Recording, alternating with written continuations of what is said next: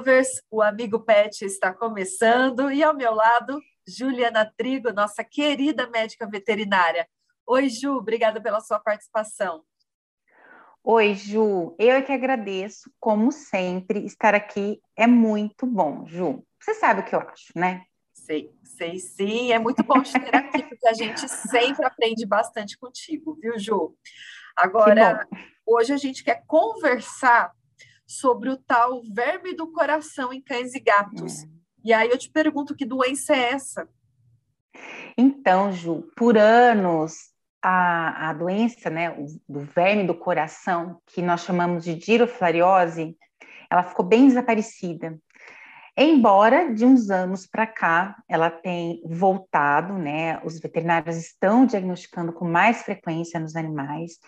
É uma doença cardiopulmonar, que a gente fala. Porém, ela é provocada por um verme. Por isso que chama verme do coração, Ju. Sim. Um parasita que a gente chama de Girofilarimites. E ele geralmente infecta mais cães, mas atualmente também é, gatos têm aparecido com girofilariose. Como que esse verme é transmitido? Acreditem, pela picada de um mosquito. Nossa. Esse mosquito pode ser o Aedes, pode ser o Culex, e a gente tem que tomar cuidado, porque inclusive o ser humano pode adquirir giroflariose, viu, Ju? Perfeito. Ô, ô, Ju, e aí então esse mosquitinho vai picar e vai causar então todo o drama aí do verme no coração?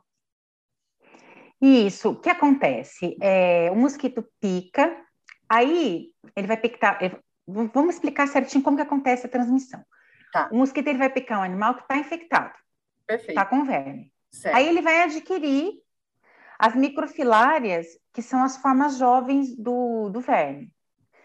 Quando ele for picar um outro animal, ele vai lá e transmite para esse outro animal essas microfilárias.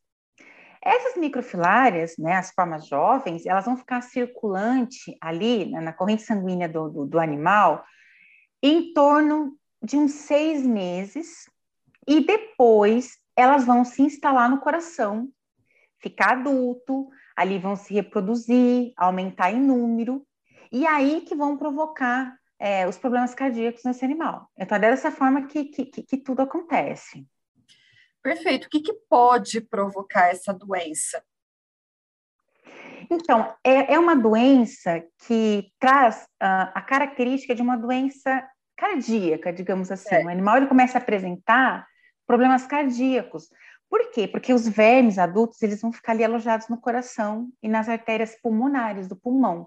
Perfeito. Então, o que, que, vai acontecer nesse animal? Uma insuficiência cardíaca e também uma, uma doença pulmonar que é grave, Ju. Principalmente se a, esse animal ele apresenta uma quantidade muito grande de, de, de vermes adultos no coração. E sim, se não for tratado a tempo, se não for diagnosticado a tempo e tratado a tempo, esse animalzinho ele morre mesmo. Ô, Ju, mas como que a gente sabe que o cão ou o gato tá com a doença? Então, esse é um desafio. Sabe por quê? Porque lembra que eu falei que as microfilárias, que são as formas jovens do verme, elas ficam circulante por um tempo na corrente sanguínea? Lembro. Uhum. O duro, Ju, que nessa fase os, praticamente não existem sintomas. Então, o tutor ou proprietário, ele não vai perceber. Né? Ele vai perceber mais os sintomas quando realmente os vermes adultos eles forem se alojar no coração e acontecer todo uh, um quadro de, de, de, insuficiência cardíaca. Então, o que esse animal ele pode apresentar? Cianose, ou seja, as mucosas roxas, perder peso, às vezes febre, tosse, aquela tosse característica do cardiopata, cansaço, né? Que a pessoa, a pessoa, o animalzinho que tem problema de coração, está sempre cansado, está com fadiga. Pode ter também aumento de volume do abdômen, né, que é, é a CIT, que a gente fala. Então, é todo um quadro de cardiopatia. O problema, Ju, que quando o proprietário percebe, uh, já pode estar numa fase mais grave, mais avançada. Entendi. Ô Ju, mas aí me conta, como que é feito o diagnóstico né, da doença nesses animais?